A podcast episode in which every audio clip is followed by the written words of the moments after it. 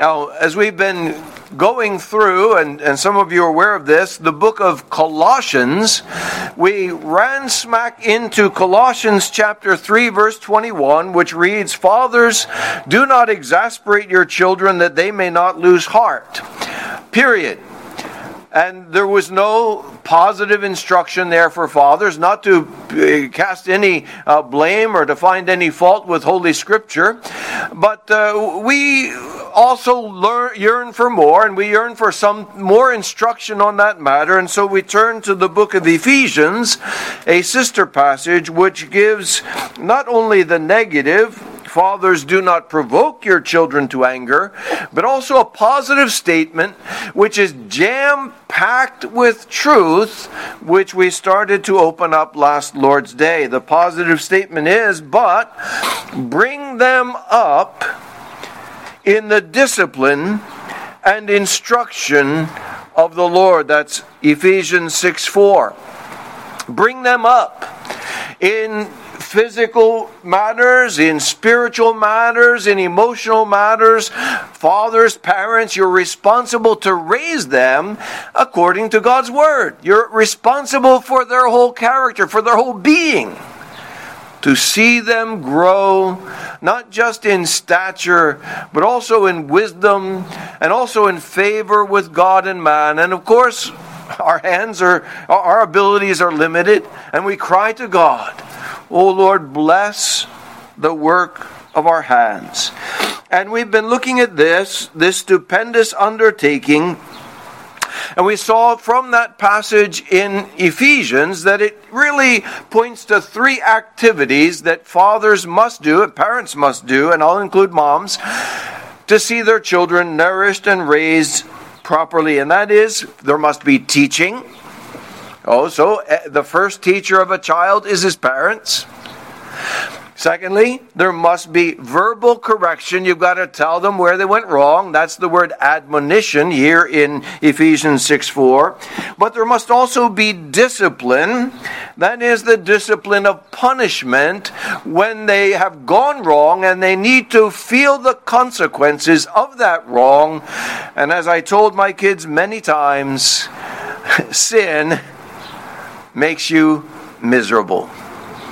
And you need to teach them that. And the earlier they learn that lesson, the better for them. And so we've been taking up, and I, I planned to take up last week this aspect, especially of teaching, but we only got so far. So this week we're going to focus on the responsibility of parents to teach their children.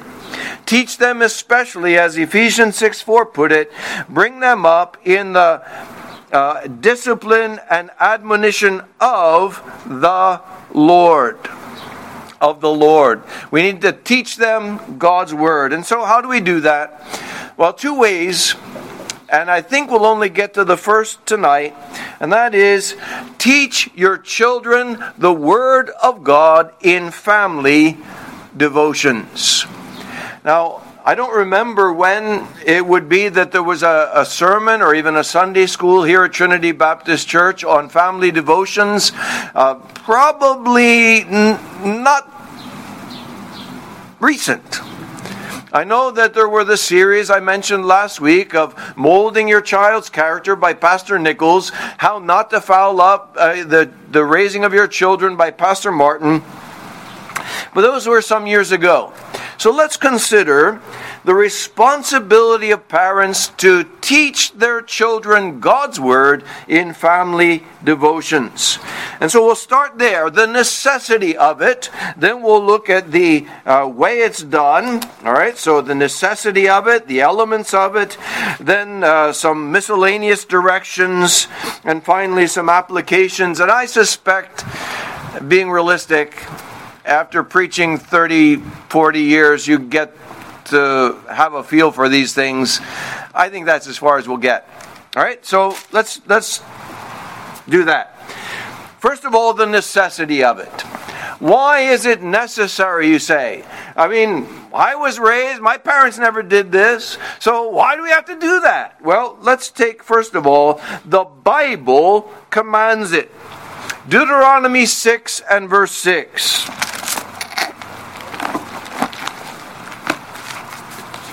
This is part of that passage in the Old Covenant, which is called by rabbis the Shema.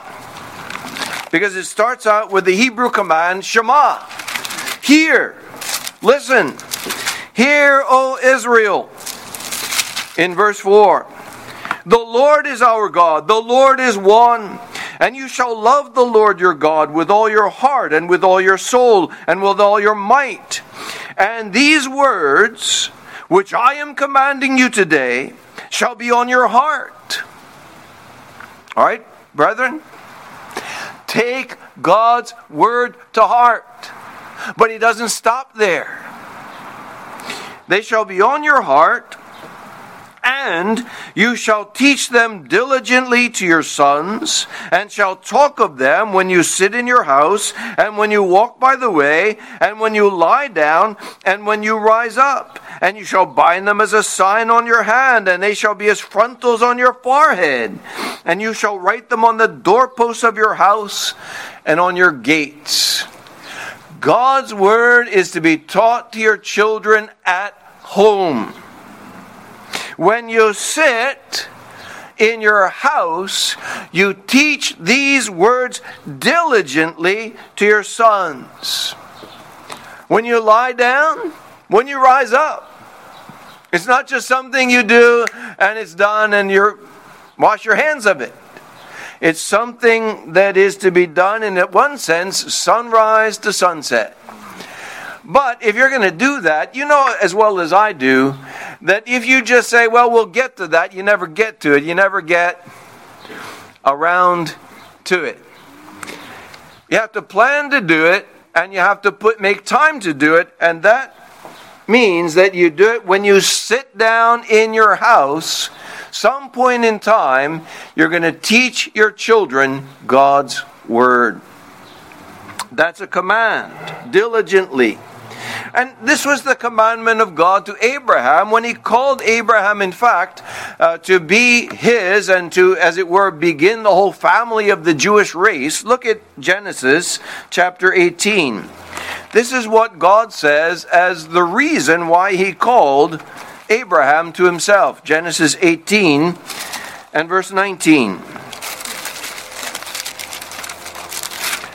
So, if this was true for the father of the Jewish people, in other words, the father of God's people, it should be true for all of God's people. Genesis 18 19. Let's begin verse 17. Then the Lord said, Shall I hide from Abraham what I am about to do?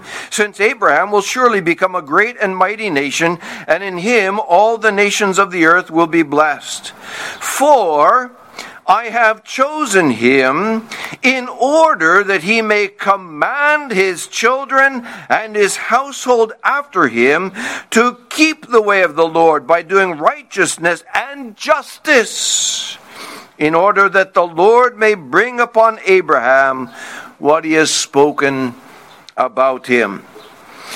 I've chosen him, not just so that he'll get to heaven at last, not just so that I'll have a people on earth but I've chosen him, and it's not just for his generation, but I've chosen him that he would teach his children, his household after him. And so the next generation teaches their children, and the next generation teaches their children. And what happened, the sad thing when you come to the book of Judges, after they enter the promised land and they receive all of this territory, all this real estate that God had promised to them, the next generation grew up and they did not know God because their parents had neglected this reality, this commandment that the fathers should communicate to the children the word of God, that they would keep it by doing righteousness, that is, obeying God's law, and justice in their dealings, the second table of the law, with one another. And so the Bible commands it. And how are you going to obey Ephesians 6 4, which I read to you earlier, where the fathers are commanded to bring up your children nourish them, see that they grow in wisdom, in stature, in favor with God and man, see that they grow into well rounded human beings, creatures of God. How can you do that unless you teach them God's Word? When will you do it? Well, we call that family devotions. I'll describe more of that, so just hang on. We'll come to that. We're dealing with the necessity of it, though, first. So, God commands it in His Word, but secondly, parents, what do you want for your children? What are your goals? You know, you want to see them become doctors or lawyers or maybe Indian chiefs or butchers or bakers or candlestick makers. You want to see them saved above everything else, no matter what they become. Okay, you want them to be decent, law abiding citizens, of course. You want them to have a good job and provide for their family if they're males. You want them to be good moms, uh, taking care of children, raising the next generation with the fathers. But you want them to be saved. Now, how is that going to happen? If they are ignorant of God's word. Well, maybe they'll absorb something at church. Maybe their Sunday school teacher will have some good influence on them. Maybe at trail life. They'll have a, a, a scout leader, a troop leader who will somehow impact their life, their young life for good. Well, you know, it starts at home. If you want to see them saved, they're sinners, they're not angels, they're not innocent, they're born stamped with the character of Adam upon them. All fell in Adam. From Adam, we inherit a sinful nature. From Adam, we get a bad record and a bad heart. What's going to remedy that? The gospel of Jesus Christ. They cannot save themselves. You cannot save them. Your religion will not save them. How we wish at times my faith could save my children. It doesn't work that way. They must come to Christ for themselves on His terms. But you, parents, you don't save them. And if they're not saved, it's their sin. But you have a big part to play. And part of that is this task, this role, this responsibility, this delight of opening up God's Word to them and explaining it in simple terms. I had a pastor who was from Arkansas, and this is back in the church I used to be in years ago. And he said, You know, you got to take, take up that food and you got to chop it up so small, even the little pigs can eat it. Well, that's what you got to do in family devotions.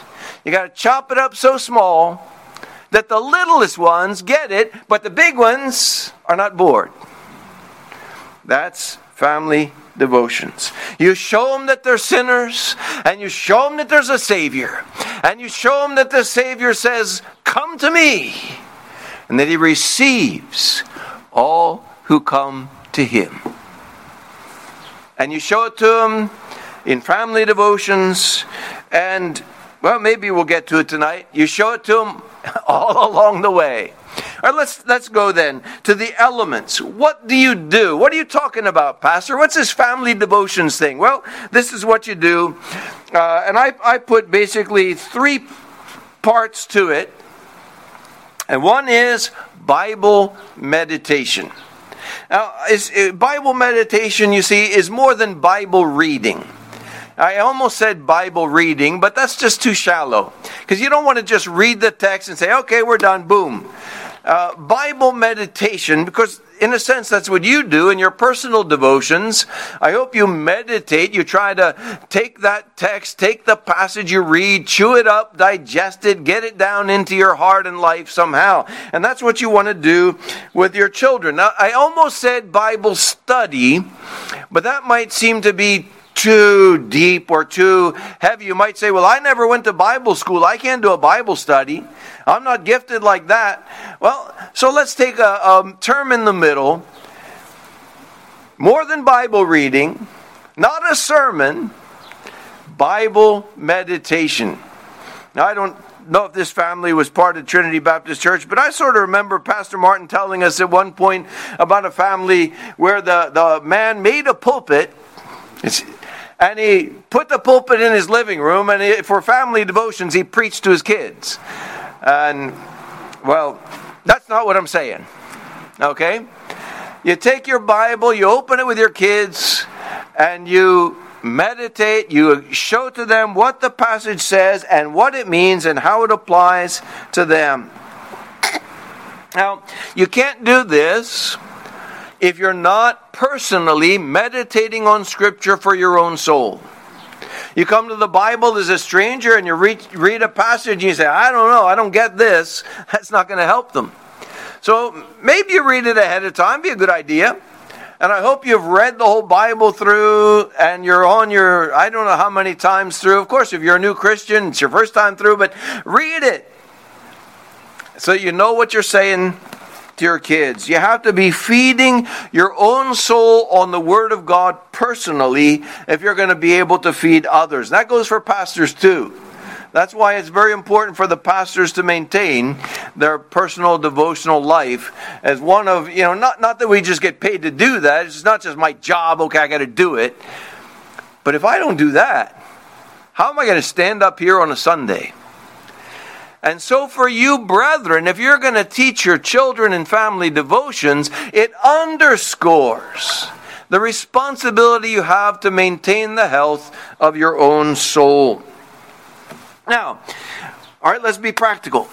I'm going to teach my kids the Bible and I have a family, and I look out here, you know, so I see families in front of me. Thankfully, it's not just a camera up on the wall uh, that I'm talking to, so I can see families. And I see, you know, you, you line them up there, and you got maybe uh, start start. Well, let's start the little little guys, and so new baby born, and then they get up, maybe, you know, big sister is five and big brother is ten, and maybe Big Big Brother, we have word for that in Filipino, Kuya, is 15.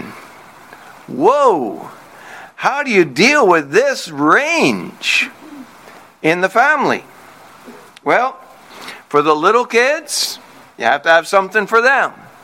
And so maybe use a Bible storybook with pictures, and you have to be careful. Choose a good one. I'm not talking about pictures of Jesus that violate the, the second commandment. We don't have graven images.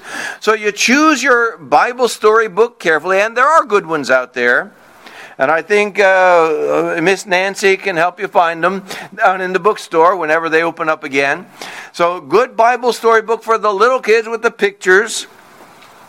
Uh, as they get a little older, then you go to the narrative portions, narrative portions of the Old Testament, the Gospels, those stories. But don't just give them, and, and I say this to Sunday school teachers as well, don't just teach them the Bible in a moralistic manner. What do I mean? Share your toys, be a good boy, and you'll make Jesus happy. Is that the gospel? Teach them what God requires. Teach them that they're sinners. Teach them they need a Savior. And teach them that Jesus receives sinners. Use those Bible stories not to give moralistic lessons. Oh, yeah, teach them how to live, teach them to share their toys. You know, those are good things. But teach them what to do when they sin, that there's a Savior for sinners. So, for the younger kids, you start out with those stories then you go to the book of Proverbs, okay? So again, not just moralistically. Proverbs, they're, they're guidelines for living. But what do you do when you don't obey the proverb? What do you do when you sin? There's a sacrifice, as we read even from the book of Leviticus. And the sacrifice that we have, the blood of Jesus, cleanses us from all sin. Older children, as they get older, their reasoning ability develops. And so you go to the letters of Paul, you go to the, uh, the book of Acts, you see how the church grows.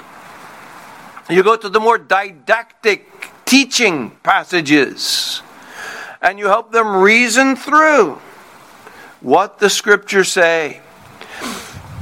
So teach them also that it applies to you.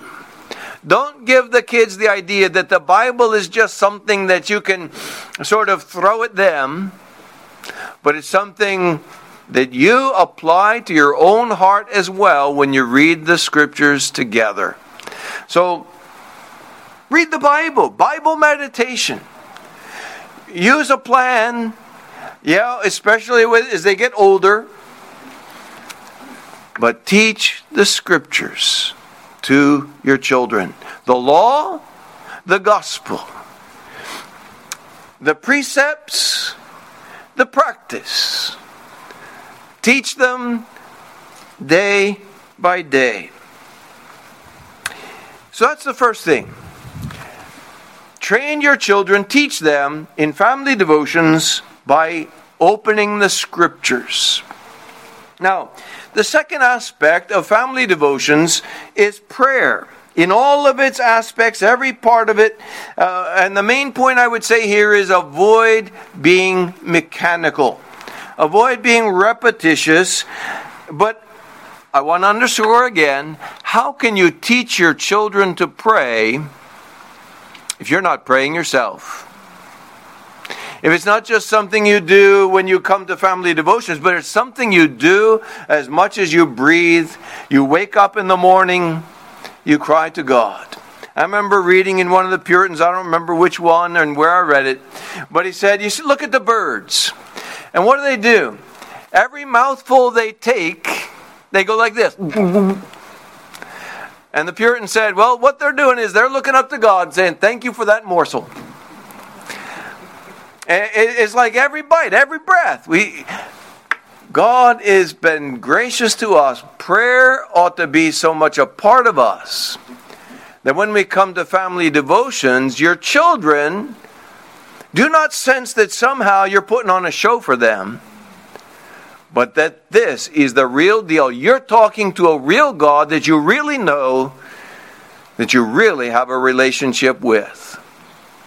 Prayer in all of its aspects. And what are the aspects of prayer? Well, um, you know, there are various ways of breaking this down. Uh, the, the, the simple one is ACTS. You've probably heard of that acronym adoration, confession, thanksgiving, and supplication. Acts. If that's an easy way to remember it. Another way you might say is praise. We praise God. Don't just come to God in prayer as a family and say, God, give us this, give us that. We need this, we need that.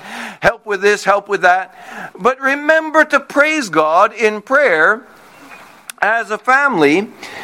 And that's magnifying the God for who He is not only for what he's done. Make your family worship a time of worship. Just that, worship. That we're here to give glory to our God. So there's praise, there's confession. And now, of course, that's probably more appropriate when you come to discipline, but perhaps there's been a family sin of neglect or uh, something that you've done, maybe even that, uh, a parental sin that you would confess. A confession is part of prayer that needs to be taught to children by your example. Train them what it means to ask God's forgiveness. Confession, thanksgiving and we have so many things to be thankful for. Right? Are you thankful that we're able to gather here together? As I look out and I see the kids, uh, I see your faces, you know, it's, it's something, as I mentioned, I believe, a week or two ago, that I, as a pastor, have missed with this whole quarantine thing. And I still kind of miss it because you can't come up and hug me. You can't come up, you know, like usual at the door. But I look on your faces and I see kids who are listening to preaching. And you know, if you're watching on the on the internet and you say, "What? How do they do that?" Well, we try to make it interesting for kids. We try to break down, as I said, uh, you know, break it up so little pigs can eat it. But uh, the Bible is appropriate for every age group. And one of the things as we're here together, we thank God we're together. We have so much to be thankful for. You know, it could have been 95 degrees today. So maybe you got a little sun. I got a little sun this morning. But hey, we're thankful it wasn't 95 degrees. We thank God that it wasn't raining. We thank God we're able to be here and not cooped up in our homes. I, I spoke to one of the men at the men's Bible study a couple weeks ago. He said, I'm just tired of being cooped up in my, my apartment. well, yeah, we're thankful to be able to be here. We're thankful for all those who set up chairs and set up microphones and set up all this stuff you see out here. We're thankful. We have much to praise God for. And so, part of your prayer time with your family is what can we give God thanks for? Not just Thursday, but every day. What are we thankful for? today. So, praise, confession, thanksgiving, but also supplication and petition. Supplication for your family members right there. So, kids, what can we pray for for you? What's your request? Uh, how about you? And pray for extended family, your grandparents, your your aunts and uncles and cousins. You pray for that those family members that we love and care for, and maybe some of them are not saved, and we want them to hear the gospel. We pray for them.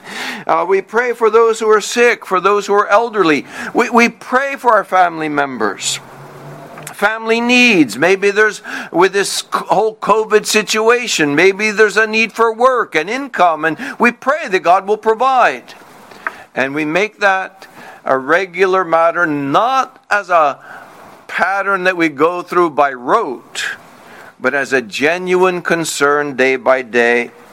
Uh, but there's it's part of these supplications or petitions for others outside the family, for the pastors, for the church. Are you praying for the services? Are you praying for good weather? Pray that God will enable us to continue gathering. You know, it's going to get hot here. And, and what we have today, we're not going to have throughout the summer. And so I, I cannot foresee that we're going to gather out here in 95 degrees and 95% humidity. So we're thankful, but we have to pray. Supplications for pastor, for the church leaders, for God's provision that, that God would continue to bless this church so we would continue the missionary work. Pray for our missionaries. And maybe, you know, as you uh, pray in your family, you could take the church directory and pray through it.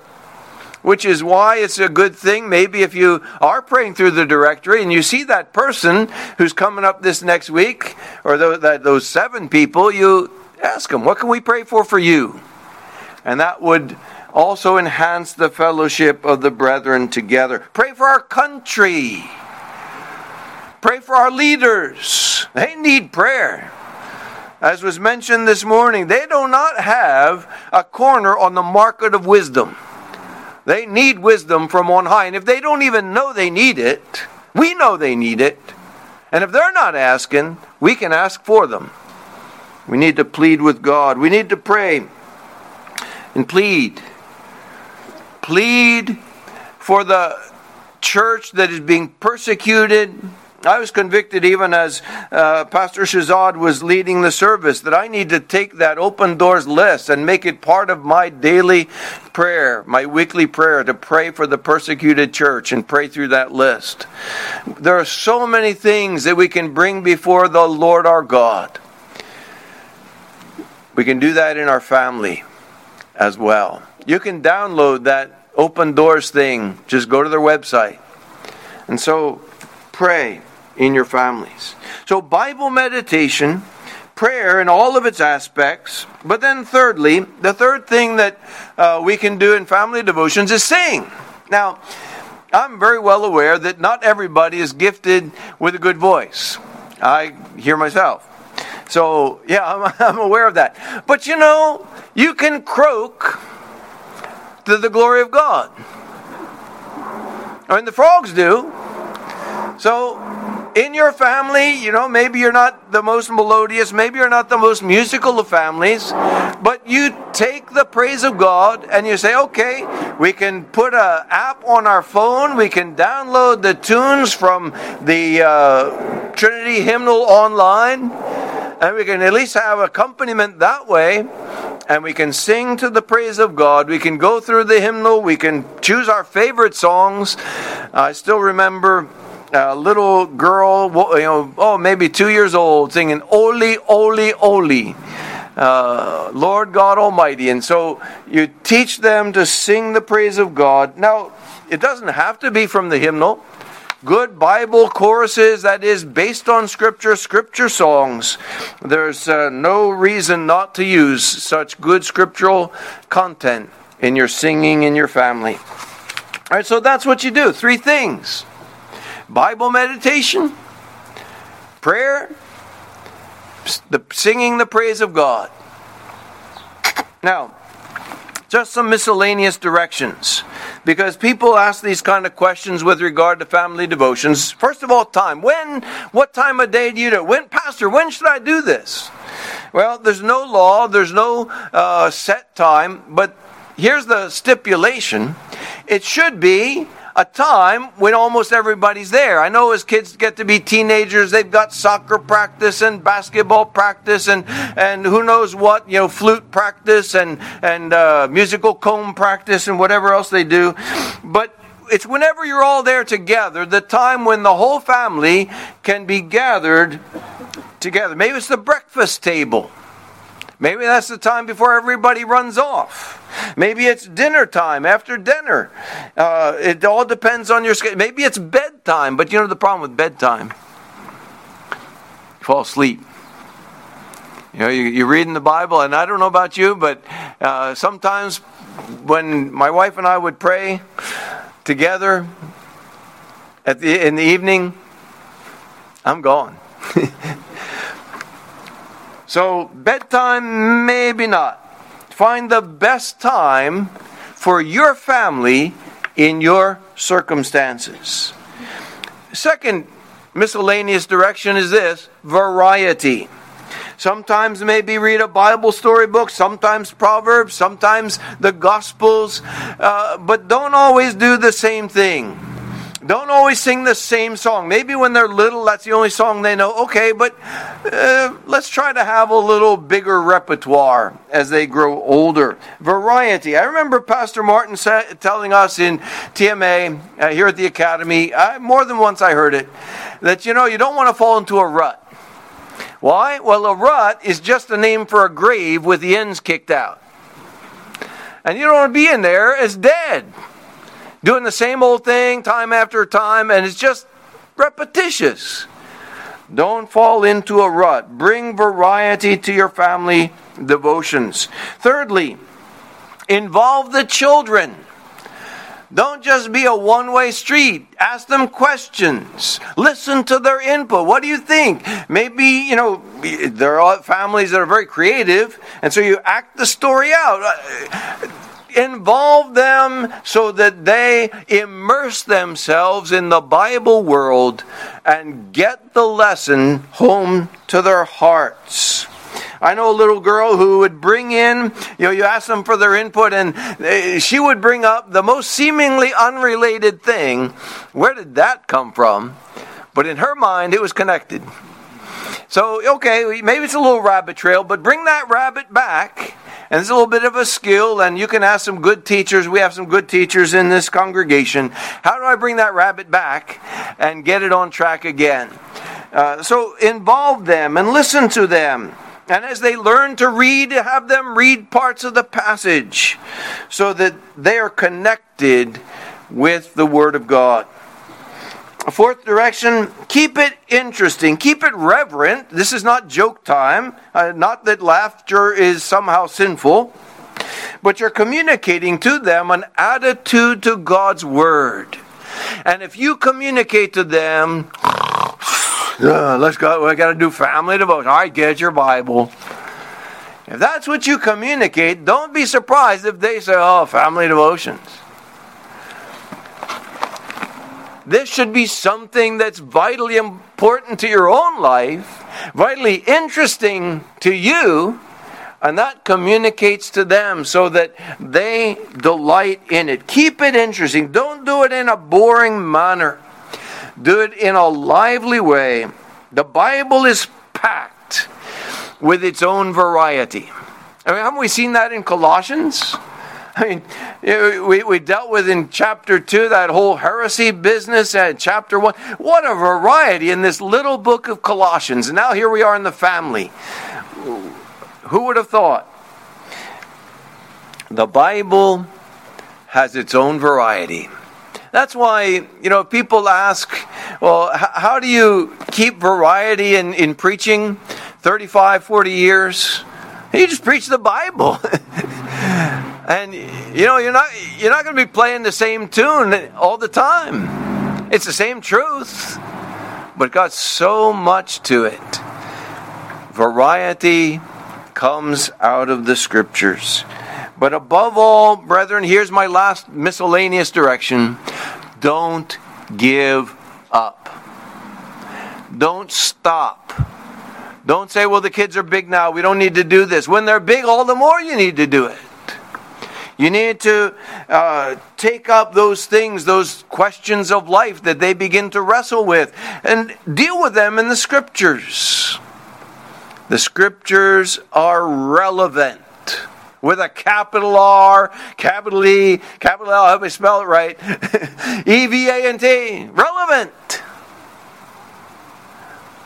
And they need to get that message from you. And so yeah, that's as far as I'm going to get. If you want to know where I was going to go, if I had, you know, if I was going to keep you here all night, the, the next part, so Lord willing, next Lord's Day, would be teach your children the way, the, the word of the Lord along the way every day. So you seize the opportunities of life every day, wherever you are. And we'll deal with that, Lord willing, next week. But let's just wrap up here with some words of application. Fathers and mothers, and I include mothers here, even though it says fathers, because if the dad's away or the dad doesn't get home until late from his commute to New York, moms, you're the delegated authority. Don't neglect this work. Again, God commands it. Again, you want to see your kids saved. I know you do. Take God's word, apply it to their lives. And if you've been lazy in this, take your kids, sit down with them tonight, confess your sin, and say, Daddy is serious about this. We need God's word more in our family.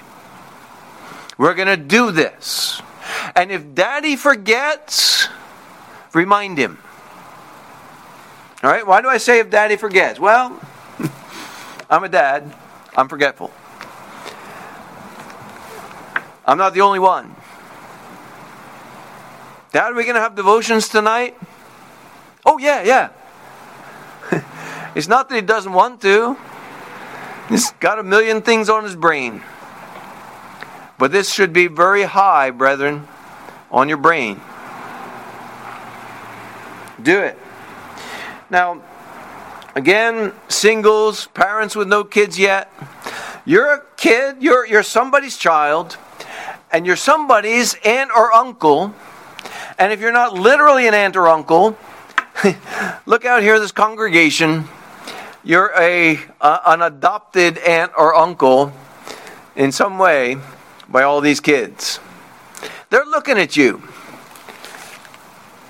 I remember I'll just tell a little story.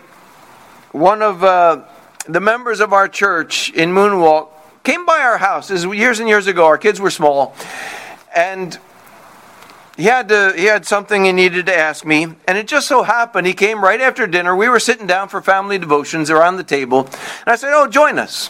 So he joined us. He sat down at the table while we read the scriptures, prayed together. I don't remember if we sang on that occasion, but. Um, he said to me years later, he was a single man at the time.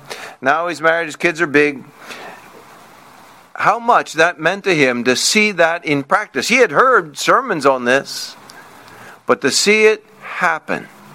Now, singles, married couples with no kids, maybe with grown kids, they're out of the house. You have somebody in your home, you have an opportunity.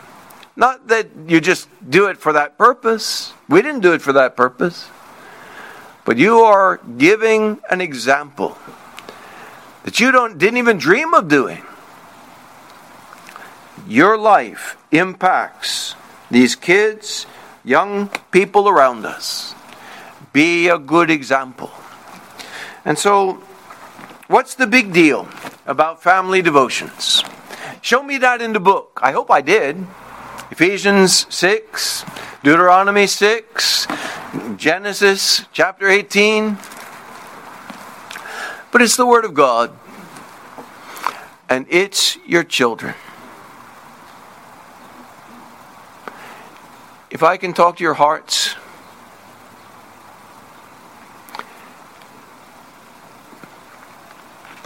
as I get to know the kids in this church coming in from the Philippines, they're precious. I love when they come to me at the door.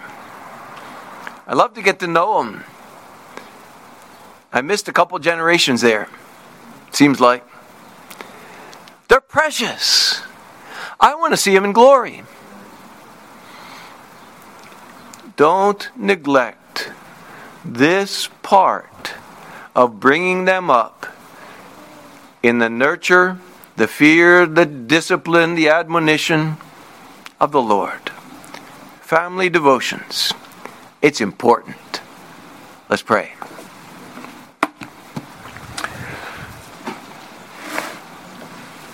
Father, we come to you and plead for help. We confess our failures.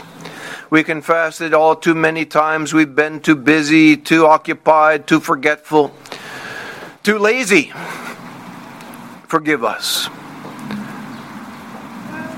I plead especially for the fathers of Trinity Baptist Church that you would give us backbones of steel and wills of iron, that we would be determined to raise our children according to your word in the discipline and admonition that is taught in your word and that they would not only memorize scripture, not only learn catechisms, not only be familiar with the contents of the gospel, but that the Savior preached and taught and presented in the gospel would be their Savior.